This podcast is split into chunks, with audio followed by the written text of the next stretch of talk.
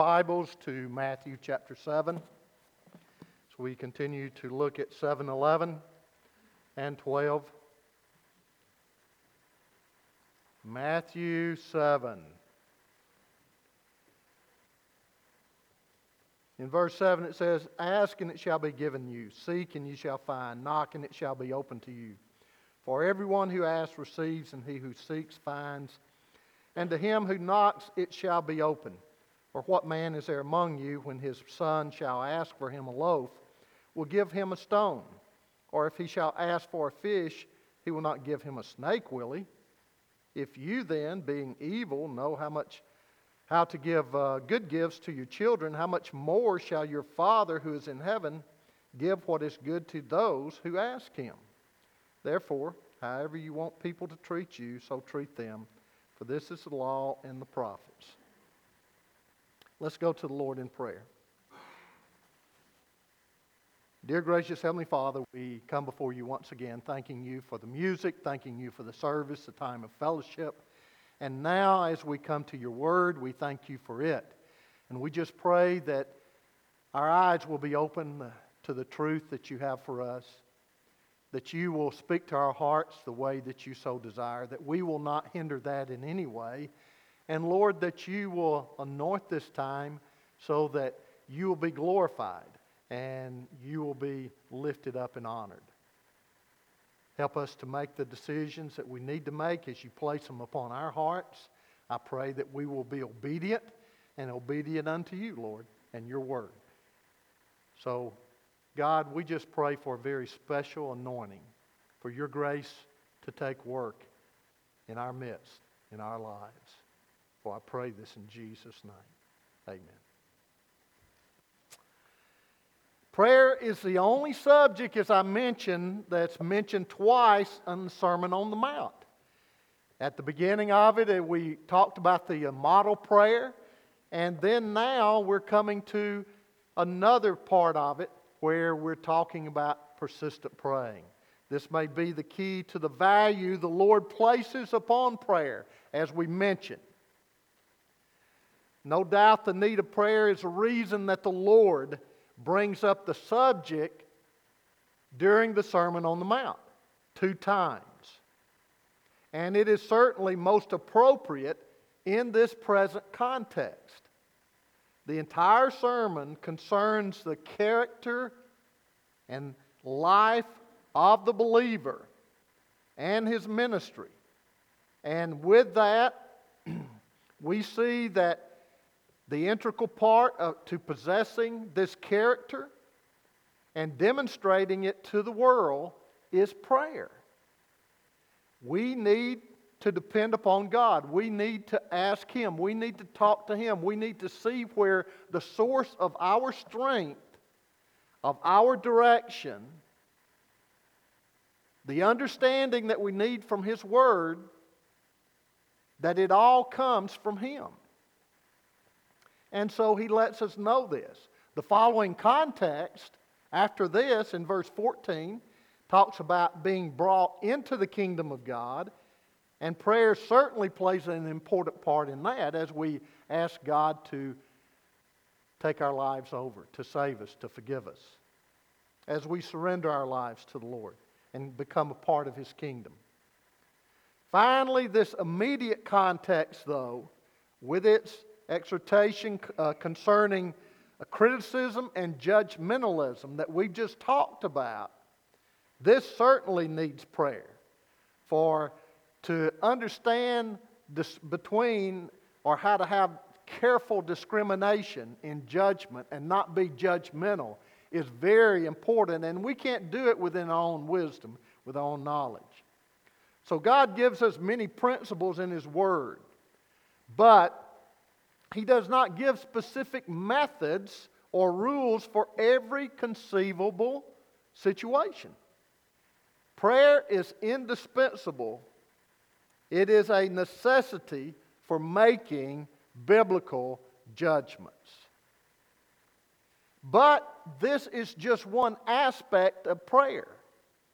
A lot of people have abused this verse or these verses, as I've talked about before, by naming and claiming And this is not a naming and claiming. This is not what he's talking about here. This is just one aspect of prayer that he's dealing with. There are many aspects of prayer. You know, we talked about it in James chapter 4, verse 3. It talks about praying and not having selfish motives if you want your prayer answered. Also in 1 John 3 22, it talks about obedience, of obeying the commandments of God if you want your prayers to be answered. And then, and to be heard and answered. And, and then asking with proper consideration as a husband considers the wife in 1 Peter 3 7, considers her and her feelings and her life. And not to think that we husbands can go to the Lord in prayer and abuse our wives in any way, whether verbally or, or uh, you know, physically.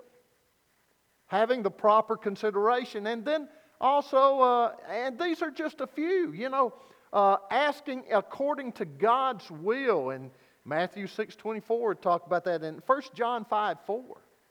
So there's different aspects of praying. This is not the only one. And this one, we see that Christ reveals the condition for prayer that he's talking about and that is needed and that he wants to emphasize here. And that is a command that involves continuous praying. As we talked about last week, Ask and it shall be given to you. Seek and you shall find. Knock and it shall be opened to you. But this is not in the aorist tense. This is in what? The present tense. It is an ongoing thing. It is an imperative. It's not just once and for all, like I talked about last week in giving the illustration. I'll give you one similar to that. When, if I tell myself or my sons to stop at a stop sign, then I want them to stop. I'm commanding them, stop at that stop sign. And they better stop. There may be a state trooper nearby. Uh, so, uh, and an accident that could happen also. So you stop. But if I tell them, stop at every stop signs, that is a command. Then what am I doing? I'm putting it in that continuous action, aren't I? And this is what the Lord is saying here. And it's very important because he's giving us a condition that he's, he's offering in this prayer at this time. As I said earlier, obedience, you know, uh, uh, having the uh, right motives, uh, proper consideration, praying in God's will, those are all conditions in other parts uh, of Scripture, mention other places for prayer. This one, though, is the condition is persistence. It's persistence. So, First of all, Christ reveals the condition for prayer in verses 7 through 8. He's saying, Be persistent. He says, Ask, and it shall be given to you. Keep asking. Keep seeking, and you shall find. You'll keep finding, knocking, and it shall continue to be open for you. So Christ reveals the condition, which is persistence. But second of all, Christ gives the reason why we should be persistent in prayer. And that is, he says, keep asking and it shall be given to you. That is a definite. He says, you will, persistence will be rewarded. Now, he's talking about persistence here. And you've got to remember that prayer involves a whole realm of things, but he's saying, I want you to be persistent, and we'll understand why. A lot of people say, well, you know, I'm persistent. I've been persistent about things, but I, you know, I haven't had that prayer answered. Well, number one, eh, are you expecting in your timing or God's timing? Number two, are you being specific? Number three, are you praying with selfish motives? And then we could just go on and on and on. Are you praying in obedience? Are you disobedient to the Lord? Are you praying, you know, uh, according to God's will? Are you just praying with selfish motives, doing it for your own reasons and wanting something selfishly? And so, you know, uh, we go on and on and on. So, persistence will be rewarded if we are praying according to the way God would have us to pray, for what God wants us to pray as He leads us. Well, what is He talking about here? Well, I want to tell you. What has the Sermon on the Mount been talking about? The Sermon on the Mount's been talking about how to live a godly life, how to live a kingdom life. Now, if you don't need prayer in, in helping you to do that, then you're probably self sufficient in your actions and you're not dependent upon the Lord the way you should be. And this is what He wants. He wants us to persistently come to Him. He knew that you couldn't live this way. You have the new creation, you're new creation in Christ once you're born again, but you couldn't live this way consistently without consistently depending upon God. You don't live independently of God. We don't think that we can do it on our own. We can't. And so, Jesus here gives an illustration from life as to why the process of persistent praying works.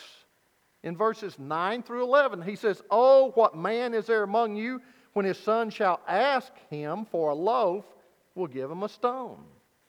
Or if he shall ask for a fish, he won't give him a snake, will he?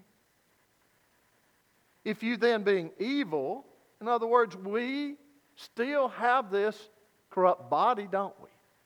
Just because we're a new creation in Christ doesn't mean that we no longer are tempted or even yield to sin, do we? We are tested in that way. That's part of our growing by yielding and learning to yield and praying unto the Lord and depend upon Him as we are t- trial. We face trials and we face testing. So, he says, that's why he's saying, you being evil, know how to give good gifts to your children. How much more shall your Father who's in heaven give what is good to those who ask him? So, Jesus offers the illustration from life to show why persistent prayer works. Now, we don't have to placate God. I mean, we're not working for salvation, are we? This is not what he's talking about. These are kingdom living instructions that he's been giving. We serve a God who is true to his character. And what he says, he will do. It will be done. So that is why um, to question God's consistency and constancy is to question his character. And we need to be very careful about that. Not to do that. It is an insult to God to do that. God is good. Now, there's two types of good that we, we know of, basically, if we want to boil them down to that. And that is one type is a comparison. We compare one another, uh, uh, things to, one, uh, to other things, and one another uh, to, to other people. And so, in turn, we, uh, we're comparing that. That's the type of good where we have our measuring sticks and, and we see who is better or what is best, what thing is best, we think, or is better. But then there is that good that is beyond our imagination that's perfect. And that is God. And so we as believers don't have to come to God and hope that our faith in Him may one day allow us into heaven, do we? We know that He is true to His word, He's good.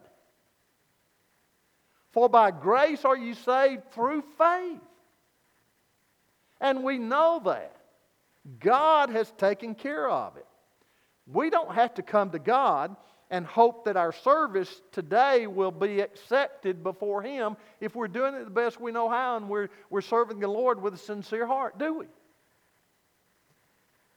If it is being done with the right motive, for the right reason, then we can rest assured that it will be accepted before God. God is good. We do not have to hope that God will be true to his promises and kind and merciful to us. That is his character. God does not change. So Jesus gives us two examples. In one illustration, to prove God is kind and merciful and true to his promises. And the comparison with the stone and the fish, the, uh, the snake, and, and uh, you know, the loaf and stone, fish and snake, these comparisons between the human fathers and the heavenly father. And the human father, though instinctively evil because of our fallen nature, as I mentioned earlier, will give good things to their children if they're decent parents. And the Heavenly Father, the comparison there is if we who are fallen in our nature will do such things, then how much more will the Heavenly Father be true to His Word? God nowhere promises that everyone will be wealthy and everyone will be healthy. But He does promise things in His Word, and He carries those things out. He is instinctively holy and good and will certainly give what is good. If a child should not question the goodness of their Heavenly Father gift, then how much more should uh, God's child not question the goodness of His gift? So the use of bread and fish implied normal responses of the father taking care of the child, provision for basic needs. And he said it's ridiculous to think that a father who is going to take care of his children would do these things to hurt a child. He wouldn't do that. He's going to take care of them. So, if the Father, earthly Father, will do so, how much more so will the perfect Heavenly Father do so? And the conclusion is how much more shall your Heavenly Father who is in heaven give what is good to those who ask Him? Is to reassure His followers that asking is not in vain, even if it requires persistence. When the child of God asks in faith with consistent sincerity, God, and this is the key, will give what is good. In other words, what He thinks you need, what He knows you need, what is good for you. What is good? The good there means what is good, useful, satisfactory to one's needs. So he gives us what we need as we ask. And we can count on Him giving the right thing. He's not going to give some snake or some stone, He's going to give what is good. For this reason, the promise is not that the Heavenly Father will give what is asked, but what is good. And then the last thing that we look at the conclusion or summation here that's given. It's, it's kind of stuck in there, and you say, Why in the world are you sticking this verse in there? Well, hang in there with me because uh, it'll take me a time to try and unravel this and tell you why I put it all together here and stuck that verse in there. It says, Therefore, however, you want people to treat you, so treat them. However, you want people to treat you, so treat them, for this is the law and the prophets. Summation of it. The verse begins with therefore, indicating the connection with the preceding text. It's best to make the connection not just with verses 7 through 11, though, but with the entire sermon, the Sermon on the Mount. And this could be called the Golden Rule. In other words, he's summing up what's been taught in the Sermon on the Mount. Now, why, how in the world are he's summing it up? You know, law and prophets, it's all summed up there. Okay, how in the world are we going to be able to live to all of that on our own? We can't. This is why we go to the source that is needed, and that is God. How? In prayer. We ask Him. You, so, you see, this statement comes at the end, teaching on, on how to live kingdomly. We're made in the image of God. We all have moral conscience. Now, our moral conscience, it is corrupted today because of sin, isn't it? Because sin is there. And it corrupts our moral conscience. Now, we can pick, our conscience can pick up a lot of good things. But we need to be very careful there We can make our conscience dance to whatever we want it to dance to, if you think about it. We can convince ourselves that something is right when it's not right. We can make the conscience so suppressed and so corrupted by habit, by pattern, and by denial that we'll not even hear the Spirit of God speaking to us.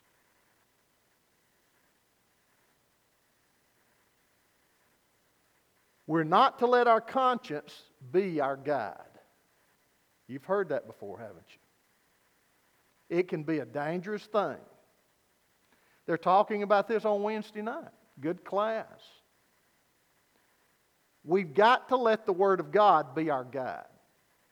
That's a must. The Spirit of God speak to us. The Word of God must corrupt or correct the conscience. You know, a lot of things that we do and we pick up through our conscience, if you look at it, is from how our parents taught us and the culture that we were brought up in. And a lot of you that were Christians that had committed Christian parents that knew this tried to educate your conscience around the Word of God. But we, we need to be very careful there. The Word of God must corrupt, uh, correct the conscience, not the other way around. And when we come to this passage, Jesus transforms this principle from the negative to the positive. He says, treat people the way you want them to be treated, or you want to be treated. Excuse me. And at the end of the verse, Jesus says, For this is the law and the prophets. In other words, we need summaries, don't we, a lot of times? We need to summarize everything. You see it in books at the end, the summary. I like to get to it to see what they're talking about a lot of times. So we need summaries. And this is what Jesus is doing here, summarizing it. Even the Ten Commandments, if you'll think about it, it had a summary. When Moses came down off the mount and he was reflecting the Shekinah glory of God, he had two tablets with him. Two tablets, what? With the commandments written on them. Now, what did he say? He summarized it. This is the law. That's what he said. This is the law. Now, was that the only law? No, that wasn't the end to the law. For another category of the law was written in Deuteronomy also, wasn't it? And Leviticus. So that wasn't the end. So in Matthew 7 12, we have a summary of the Sermon on the Mount. And later in the Gospel of Matthew, we have a lawyer coming to Jesus and asking what law is the first and the greatest commandment. And Jesus said, You shall love your God with all your heart, soul, and mind. And then next he says, The second is like unto the first. You shall love your neighbor as yourself. On these hang the law and the prophets. He's summarizing. So Jesus summarizes the Old Testament into that. And he's summarizing it here in Matthew 7 12. It's not talking about what we must do to be saved. No way. But what a saved person should look like and do. And the problem is, by ourselves, this cannot happen. Apart from God and His grace, we cannot live that way. And Jesus knew that. And He knew the difficulty that we would face. So He says, Keep asking, and it shall be what? Given to you. Keep seeking, and you shall what? Keep finding. Keep knocking, and it shall you shall keep on having what? The doors open. The Heavenly Father, He's not going to let you down. So we are to be persistent in our prayer according to God's will. But for our prayers to be heard and answered, we've got to be on the same wavelength. We've got to be in obedience to the Lord, praying according to His will. You see, persistent prayer involves kingdom people only. Now, I talked about this last week. This is not for lost people. They'll think if I can live up to these categories and these, these rules and, and these statements that Jesus said, then I can be saved. No, he's not talking about that. Uh-uh. You see, persistent praying involves kingdom people only. He's talking about uh, this primarily for believers. Persistent praying helps prevent the slot machine type of praying. You know, you put in a quarter and you pull. You may get what you want or you may not. So you go to the next machine. Persistent praying is not that. Persistent praying is sincere praying. Something you need and you sincerely want it for God to be glorified. Persistent praying encourages, encourages a person to pray. It lets us know that we don't have to come to God with a watertight case, ready to persuade Him that this is what is needed. As I mentioned earlier, he, we're not here to placate Him. He doesn't have to be convinced. He knows but He wants us to be persistent. Persistent praying stresses the certainty of answers to prayer. Keep asking, and it shall be open to you.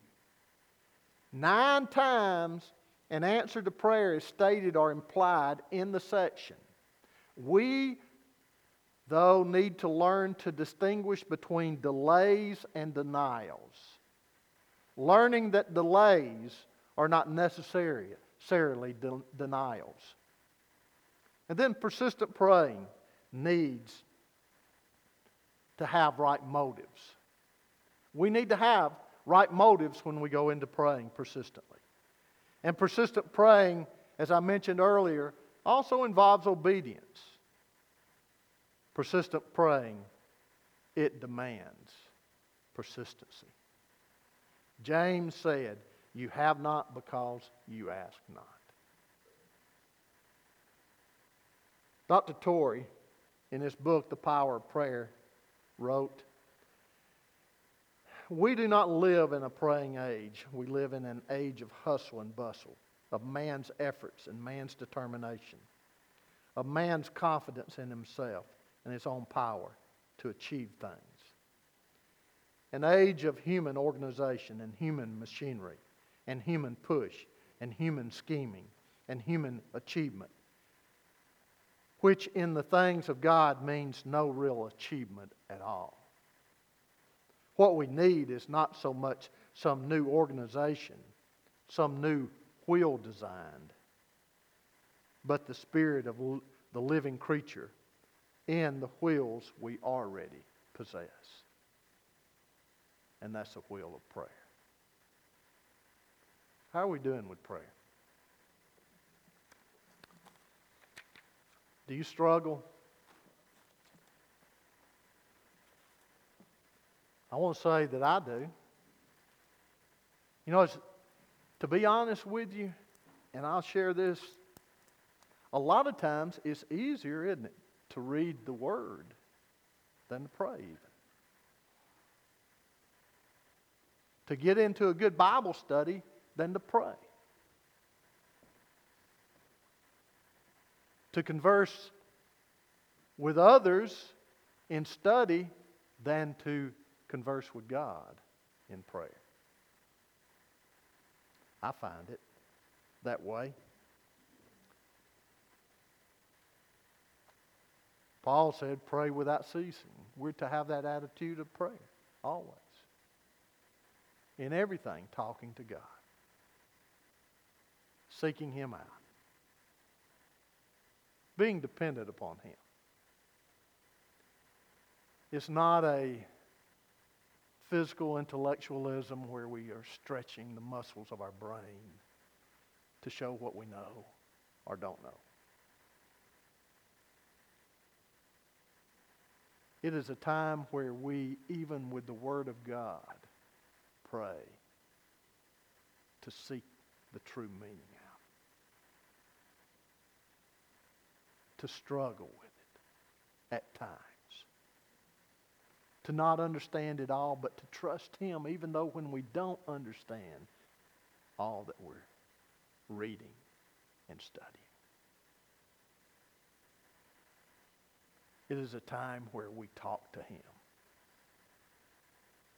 A caring Heavenly Father who loves us who desires for us to come to Him and pray and talk to Him in prayer. And is just waiting. He's not forcing Himself upon us.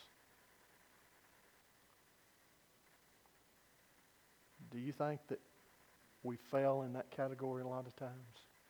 I know I do.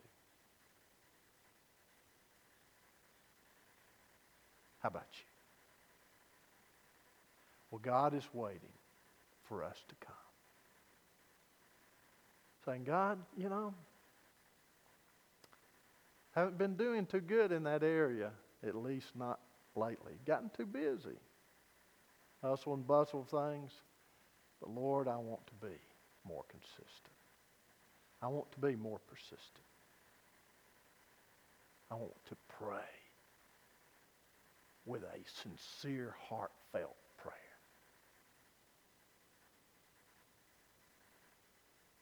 How many in, in here, and I want you to just think about it because I struggle with this, know of somebody that's lost? Do you know somebody that's without Jesus? How many in here would, I'm not asking you raise your hand, would say that you have prayed for that person? How many in here would say, I've been persistent in praying for that person? I've had a heartfelt desire for that person.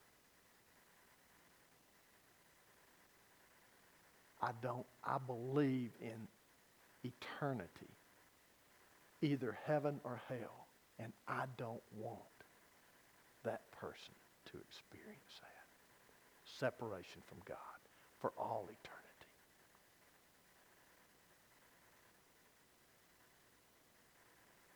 How are we doing?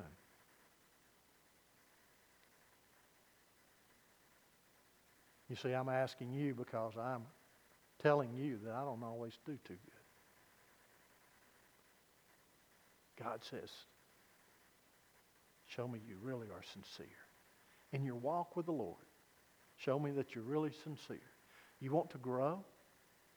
You want to be concerned over others? You want the church to grow? You want people to conform to the image of Christ? You want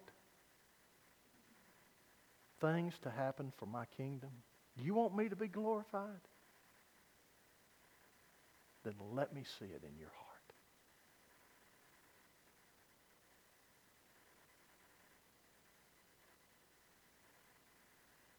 Let me see it in your heart. A lot of times we'd rather go and talk to somebody else, hadn't we, than talk to God first. Or talk about somebody else and talk to God first and bring them before God. How much do we really want things to change? God wants them to change. May not be the way that we want them to and the time that we want them to. But he wants them, if it's for his kingdom, he wants them to be changed. Let's bow our heads in prayer.